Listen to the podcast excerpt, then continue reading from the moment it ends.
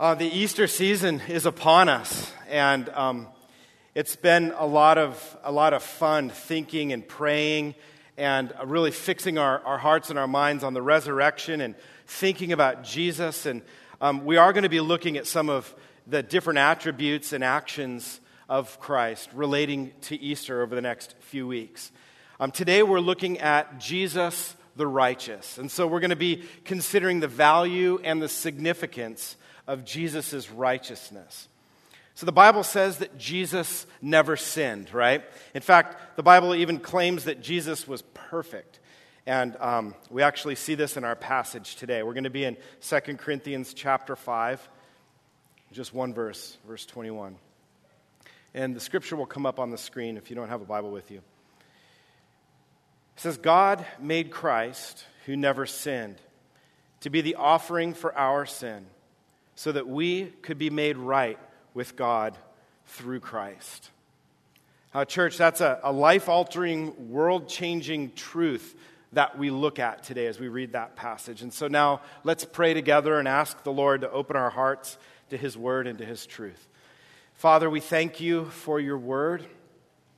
We thank you, God, for the good seed, which is your word, that you sow Pray this morning, God, that your, that seed, your word, would, would fall on fertile soil.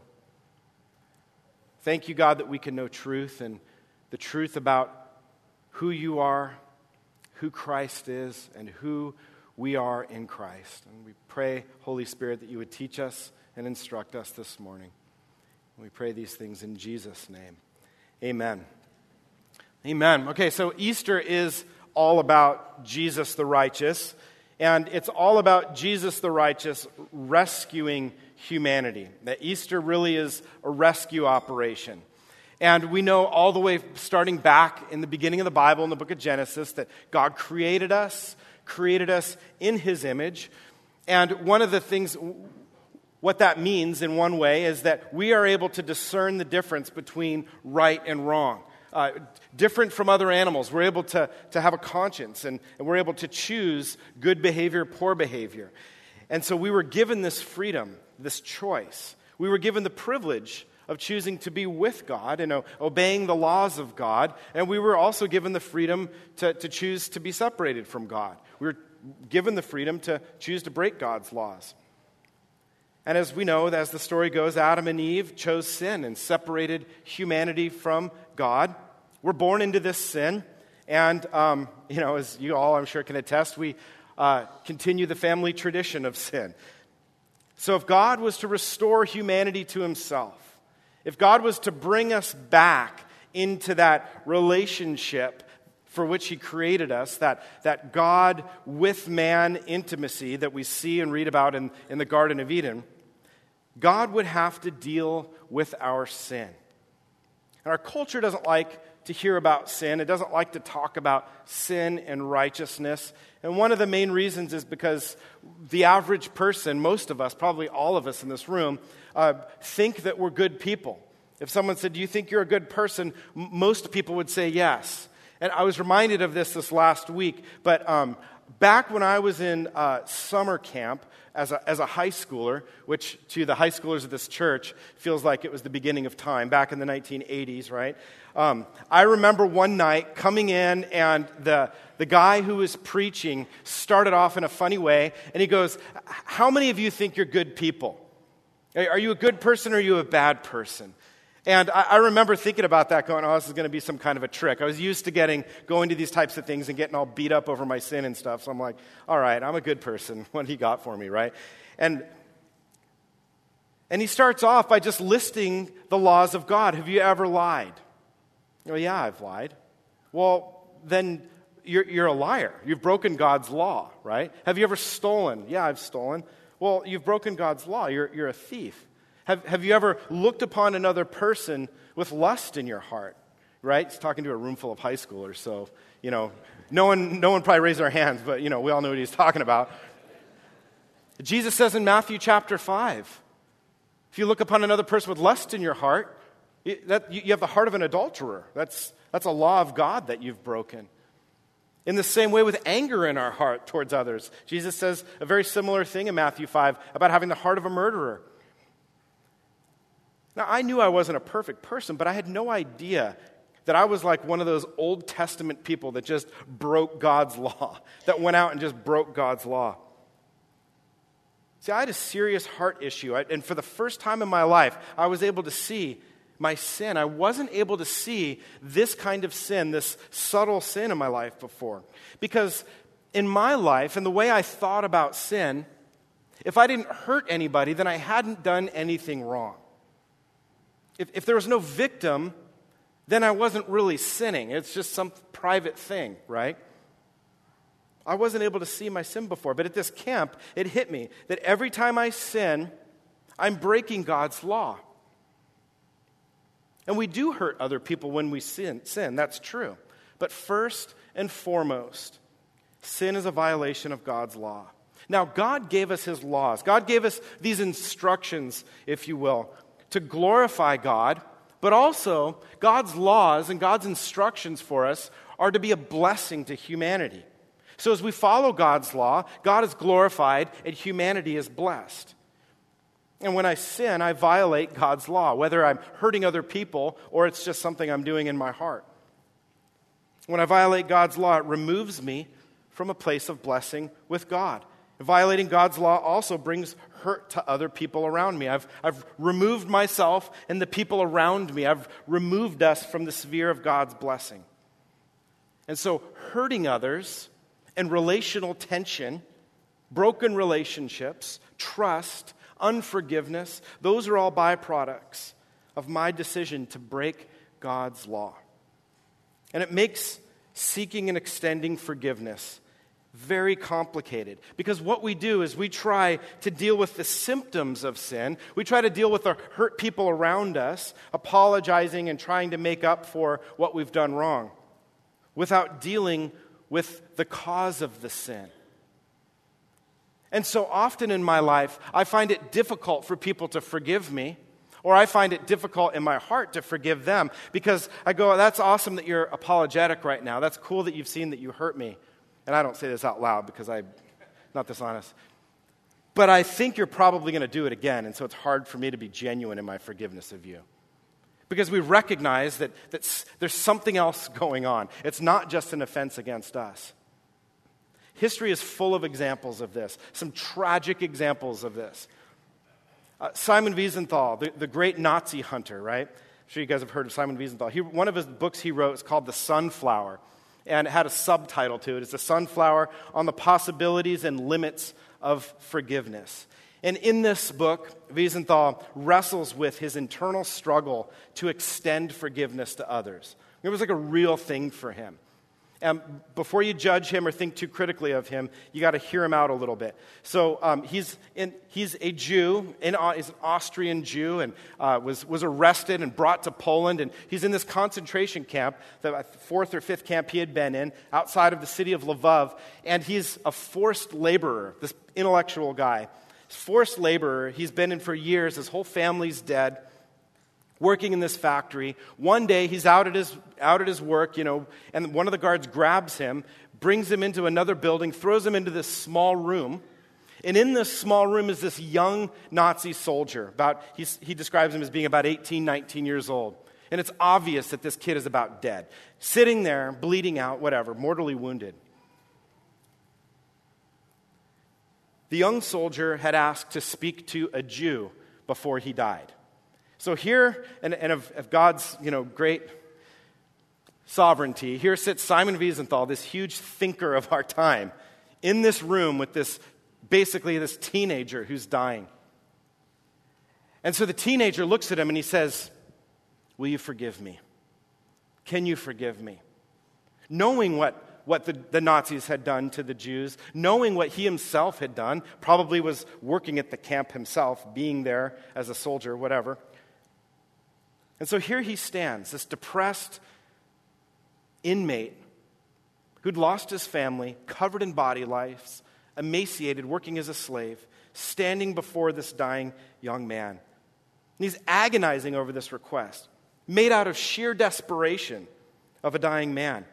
And he's wrestling as he's thinking only the more, most offended party has the right to forgive. How can I forgive on behalf of people who are, are dead, on behalf of people who are way more victimized than I have been? The most victimized by the Nazis were dead. This is what he was thinking. How can the living extend forgiveness on behalf of the dead? How can those who have not been murdered extend forgiveness on behalf of those who had? And in that small room with that dying young man, as he's processing this, wrestling with this request, unfortunately for him, he got up quietly and just left the room, not able to extend forgiveness.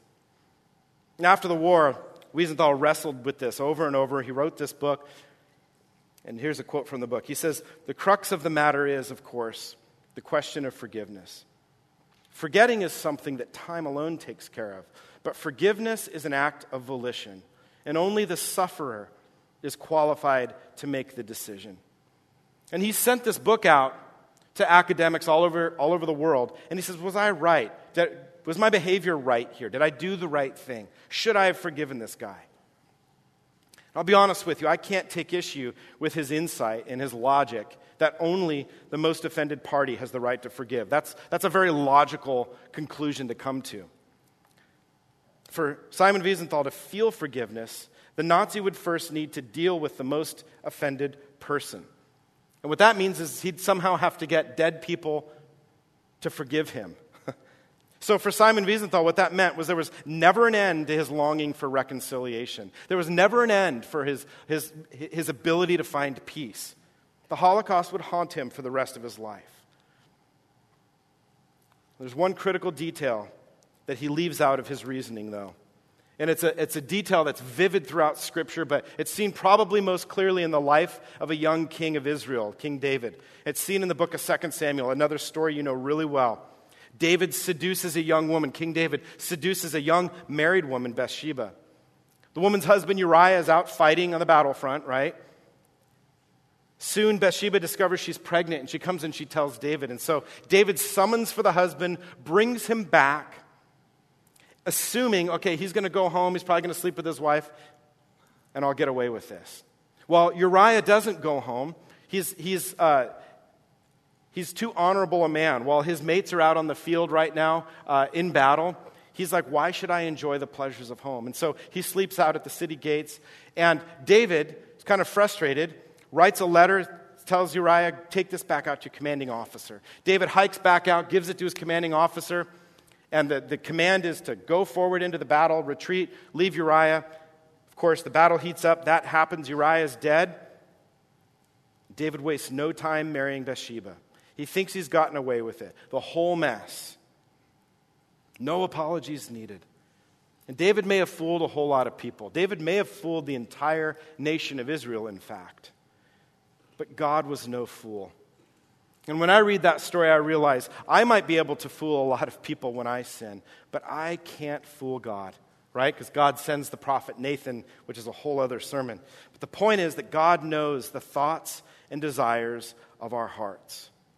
God knows that David, what David had done, and God confronts David. And with a heart of repentance, with, with a heart that's been convicted of sin, with a heart that realizes that, yeah, I've hurt a lot of people. In fact, I've killed one.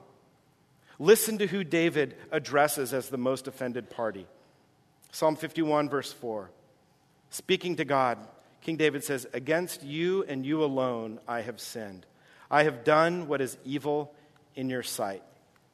That's a beautiful psalm sometime if you want to sit down and read all of Psalm 51. But a quick reading of this psalm might leave you thinking that David was mistaken because David had offended everyone. How could he have only sinned against God?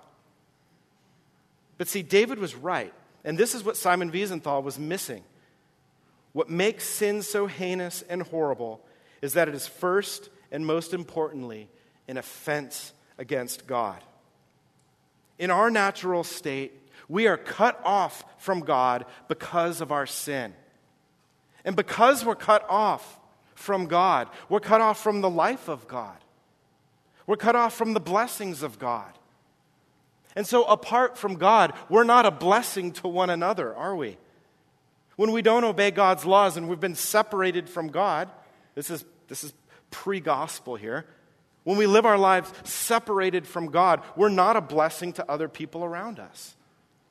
God is first and foremost, fundamentally, the most offended party when we sin.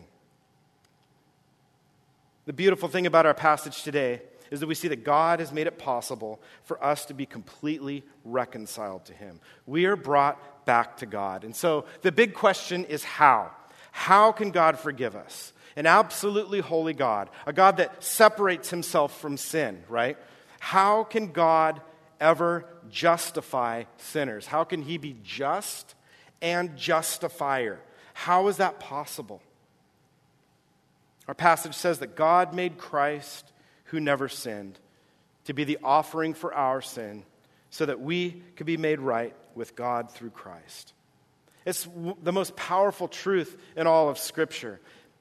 It embraces and explains how sinners can be reconciled to God. The truth of this one brief sentence solves the profound dilemma of how God can be reconciled with sinners. And it's a simple plan.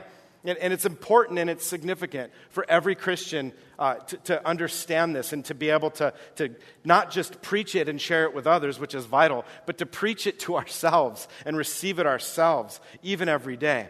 And there's just three simple things that we see in God's plan in this passage today.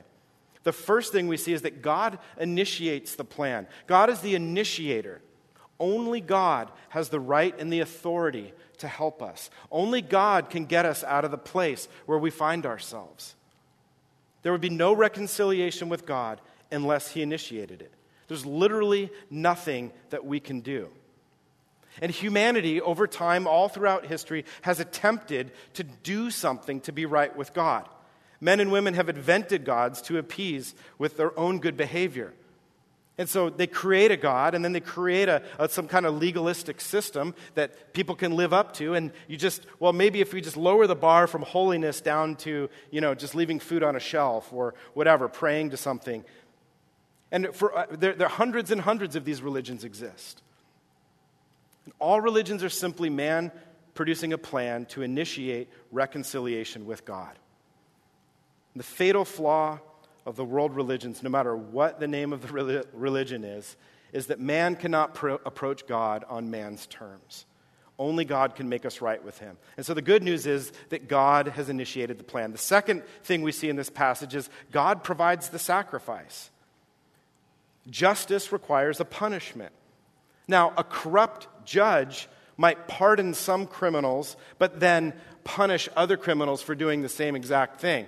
Our, our, justice system is full of that. And people are stoked because they didn't have to do 20 years, they only had to do a few months. But this, the next guy that comes in, or, or you hear about judges that are giving political favors to this guy, but not that guy because he doesn't agree with them or whatever. You try to make a political statement by ruling one way and not another way. You see, humanity is not just. Our justice system is not a justice system. Only God is just. And when we break God's law, the only just payment for that isn't just forgive and forget. Just payment for that is what the penalty for the law. Otherwise, there would be no justice. There has to be justice. A just judge applies the, the law equally, and God is a just judge. He doesn't just pardon, He will not pardon sin unless justice has been satisfied. And I run into this all the time in my parenting. Always, I'm, I'm horrible with this. I've got a four year old right now, and she has glasses, so it's like the cutest combination in the whole world. And she could just be scheming, and then she'll, you know, do something she knows she's not supposed to do. And then I'll discover she's got this really crazy plan to hide it, and then she lies about it, you know. And then she like blames it on someone else, but I'll be tired or whatever, and she's just kind of smiling. I'll be like, oh, just go put that back. Don't worry about it, you know. But my kids that are like becoming teenagers now, they leave two jackets in the living room. And I'm like, hey, what are you doing? This isn't a locker room. Come on, we all have to share this, you know. And it's like, I'm not just, you know. Like it be clearly when we see a heart issue, there's an issue there. And someone that's just, you know, throws something on the ground or whatever once or twice. Like, but uh, we're, we're not just. Justice isn't my default. Someone must pay for the laws that we break. And we see this in the Old Testament. In the book of Leviticus, we see that the business of being forgiven of sin is a messy business. It's messy, it's bloody, there's burning animals. It's very strict. The rules are very orderly. It was very significant to God and important that very specific steps be taken in order to achieve forgiveness. But we look at that sacrificial system, that ancient system of, of trying to be made right with God. And at the center of that system, we see a lamb, the Passover lamb, right? The, the lamb was, had to be uh, without spot, without blemish. It had to be a perfect animal without defect. And we see that the Passover lamb is a picture of the real substitute who would be the perfect Lamb of God. And so God provided the sacrifice. God provides his lamb as the final sacrifice for our sin, fulfilling the need for animals.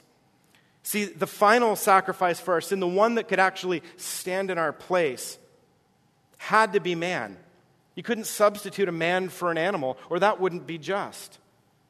Not only did this sacrifice have to be a man, he had to be sinless. It had to be a sinless man. So we needed a sinless man. We needed like a God man to be this sacrifice. It's the only just substitute. And that's exactly what God designed. God made Christ, who never sinned, to be the offering for our sin. And so God provides this sacrifice to meet the demands of justice. It couldn't just be anyone. You can't just drag some other criminal in there, someone else who has a debt. A bank robber can't be brought in to pay the penalty for a car thief, right? They, they both have penalties that need to be paid. Humanity couldn't come up with a debt free substitute to pay our debt. And so God offers us his own son to stand in our place of punishment. God's son does not have a debt of sin to pay. And I love facts and history. And one of the things I love about statements like, you know, Jesus was sinless is like, it's actually like a proven historical fact that Jesus was sinless. You could go through, there, there's lots of different ways you could go through, but I'll just quickly list a list of, of places where we see people given ample opportunity to come up with a conviction, some kind of a sin. In John chapter 8, verse 46, Jesus even says to religious leaders and the entire crowd before him, He says, Which one of you convicts me of sin? Which one of you convicts me of sin? Not just raising your voice and trying to make some kind of a political statement out of me, but which one of you actually convicts me of sin? It says it was silent. No one could come up with anything. Pilate, Pontius Pilate, this cynical, vicious, cruel, ungodly pagan, holding court. Luke chapter 23, verse 4. He looks at the chief priests with Jesus standing before him and he says, I can find no guilt in this man. And then two more times, verse 14, he says the same thing. I've found no guilt in this man. Verse 22 again, almost like he's losing his patience. He's like, Why does this continue? He goes, What evil has this man done? I have found in him no guilt. So they nailed Jesus to the cross. Two criminals are nailed up on crosses next to him. One criminal turns to the other one and he says, We suffer justly he says to the other thief, We're receiving what we deserve for our deeds, but this man has done nothing wrong. And finally, we see the Roman centurion who's standing there witnessing all of this. This is Luke 23, verse 47. And he says, Certainly, this man was innocent. An innocent man was killed. History and the Bible both prove that Jesus is the righteous Lamb of God. So God initiates the plan, He provides the sacrifice, and this is the important part God's plan is thorough. The plan doesn't leave anything out. There are no loose ends. Look at what God has done. He says that God made Christ, who never sinned, to be the offering for our sin so that we could be made right with God through Christ.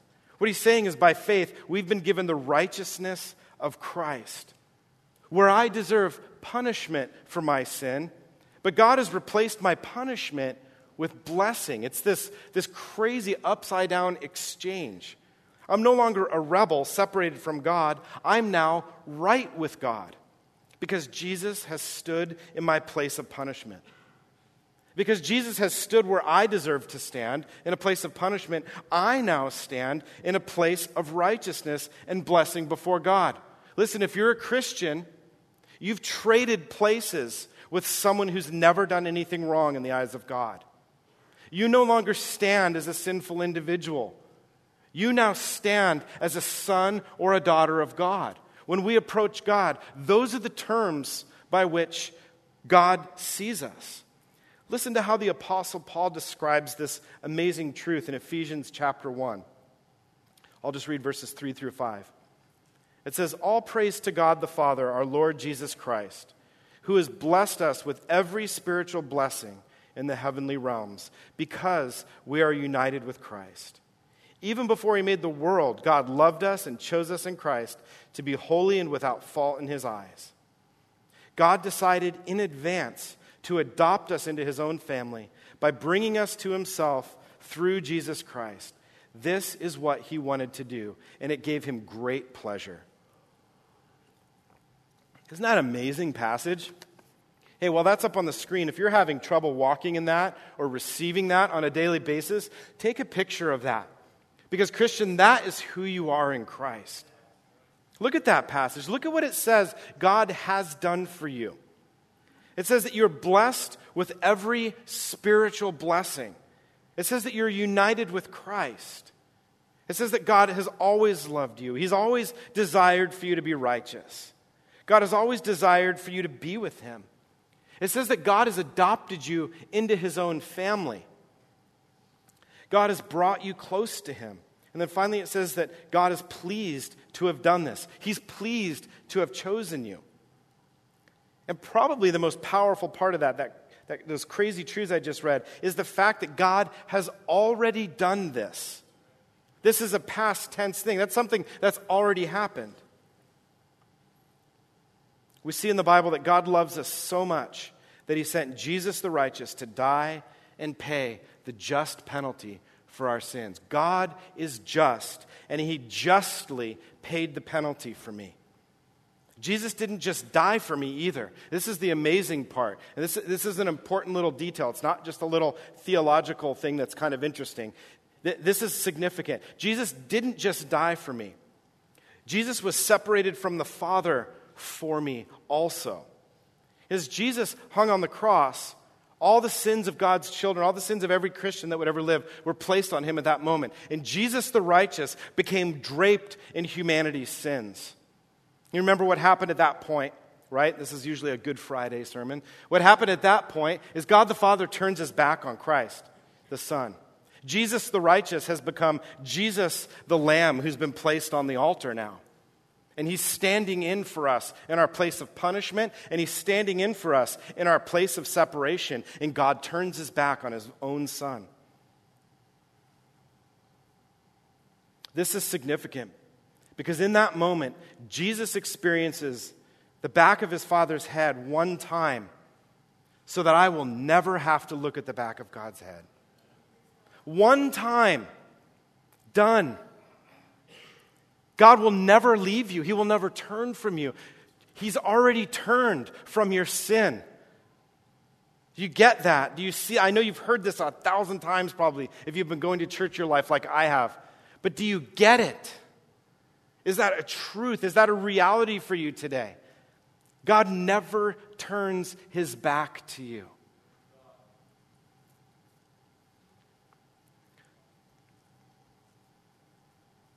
And we see this, this picture of Jesus the righteous paying the penalty. And from the cross, this place of agony, this place of shame, hanging naked in front of crowds of people struggling to breathe, bleeding profusely, having been whipped and nailed up onto this cross, Jesus cries out in a strong voice. And these are the words that have to penetrate my thick skull over and over again. Jesus cried out, It is finished. It is finished. He wasn't like playing paramedic and calling his death at that point. What Jesus was doing was declaring that the purpose for the righteous Lamb of God to be strung up on this horrible altar in front of all these people, that work at that moment was finished. At that moment, death was finished. At that moment, sin was finished. At that moment, Satan was finished. There was complete victory. God's plan is thorough, He covered all the bases. It's a finished work. And often we live our lives in light of that. Jesus' confident proclamation, it is finished. It's so easy for me to fall into the mentality where if you were to say, Gosh, Billy, are those things all true of you? I'd be like, Yeah, you know, it's, fin- it's finished, right? right? Like, it's finished. Let me go to my Bible app. Yeah, no, it's finished. You know, like this kind of, like, no, it is finished. See, our, our weak knees in this moment, that, that's what can redirect our, the course of our life. We're either confidently walking in our identity in Christ, or we're constantly arguing with our flesh and allowing Satan a voice in our life. And we'll kind of waver in and out of what is true, in and out of what is finished. Jesus declared it is finished one time. This work of making you righteous before God is a finished work. And listen, this is what's so important. God impresses this on me all the time. He says, Billy, I don't get to hear the voice of God like that. He doesn't really say it. But he goes, It doesn't matter how you feel. how I feel doesn't make something true or not true. Sometimes I don't feel right with God. But it also doesn't matter what I've done. Because Jesus has already done everything necessary to make me right with God. So if you're in Christ, you are already right with God. See, this is something, it's a, such a simple truth, but we complicate it. And the other day, as we were kind of talking together, uh, some guys putting this together, uh, Chad, one of the elders here, loves to just simplify things, right? Come up with like the most simple way to, to, to, state something. And he goes, You know, Billy, I think what you're trying to say here is that this is something we just need to believe and receive. Sometimes, no matter how you feel and what your emotions are telling you, you just need to say, You know, this is something I need to just believe and receive as being true for me. Now, don't get me wrong. We still put effort into our faith. We put a lot of effort into our faith, don't we? Being a Christian in our culture is hard, it's difficult. But the effort we put into our faith is different. We're not proving our righteousness to God, we're not working for God's approval anymore. We are free from having to work to be right with God. And we have to live in this reality. Our righteousness is not something that we work for. Jesus, the righteous, has performed perfectly and justly on our behalf. And so today, if you're striving to prove yourself to God, maybe that's something that, that your parents or, or some other person in authority in your life has put on you, this performance thing. Listen, God is completely pleased and satisfied with who you are in Christ. You don't need to strive and struggle to please God. God is pleased with who you are in Christ. So now we can put our efforts into worshiping God into enjoying the, the freedom that we have in Christ. We get to enjoy walking with God. We're now free to hear the voice of God. Christians, today we've been given the righteousness of Christ. This is something we need to believe, it's something we need to receive, and it's something we need to walk in. And so this, this morning, if you're weary from sin, or maybe you're tired of striving. You're tired of striving to please God. Maybe you're sick of feeling far from God. Jesus the righteous said these words He said, Come to me, all of you who are weary and carry heavy burdens, and I will give you rest. Put your faith in Christ. Jesus is the gift from God, and it's offered to every one of us. Now, I know so many of you guys have already chosen to follow Christ with all your heart, but I'm telling you, it is such a blessing to receive that gift every day, every day, reminding myself of who I am in Christ, reminding myself of the pleasure of the Father to choose me. When, when we adopted our daughter, she couldn't speak, okay? She was pretty cute. She kind of drooled a lot, right? But all she would do is like eat and poop. There was no like big benefit to the, it's not like she argued her case and proved her worthiness to be our first child, right? We chose her. We paid a lot of money to adopt her. We had to hire a lawyer. We had to do a lot of paperwork. We had to go to the court. We had to do a lot of stuff. I had to stand in line for seven and a half years, it felt like, at the Social Security office to change her name. I mean, it was a lot of effort to adopt her. And, and that's awesome. We did that. I mean, that's, that's God doing that. My point is that she didn't have to earn her adoption into our family. And it's the same way with you, children of God. God has done all of the work, God has paid all of the price. And today he's saying, Come and be with me. Come and be who you are as my adopted child. Don't be that, that kid that doesn't know who they are, doesn't know who their father is, doesn't know where they belong. You've been put into a family, you have a people. Jesus is the gift from God that the Father offers to us every day. Receive this gift. And today, I just want to challenge us as a church to worship God as a child, not the rebellious child, not, not the, the, the, nagging child that you're like, gosh, sometimes it's really hard to put up with you. No, we're the righteous child. God looks at us and he sees the perfect righteousness of Christ. And so we get to enjoy the presence of God, knowing that if you are in Christ, God approves of you. And so as we respond in worship, we respond to a God who deserves our worship. And so let's give him everything we have. He's deserving of our lives, he's deserving of our plans. Jesus the righteous has made us right with God. Amen. Father, we thank you for your word and I thank you for this truth. I thank you for the righteous lamb that you sacrificed so that we could know you, so that we could be brought back to you. We thank you, God, for the work that you are doing in each of our hearts, in each of our minds, in each of the families and the communities represented in this room here this morning. Father, together we just say, Lord, give us, give us belief where maybe there's unbelief right now. Give us the faith to walk this out. Give, it, us, give us the confidence and the hope and the joy to walk as a righteous child of God. Thank you, God, for Jesus. Thank you for the freedom that we have in Christ. We worship you with all of our hearts now.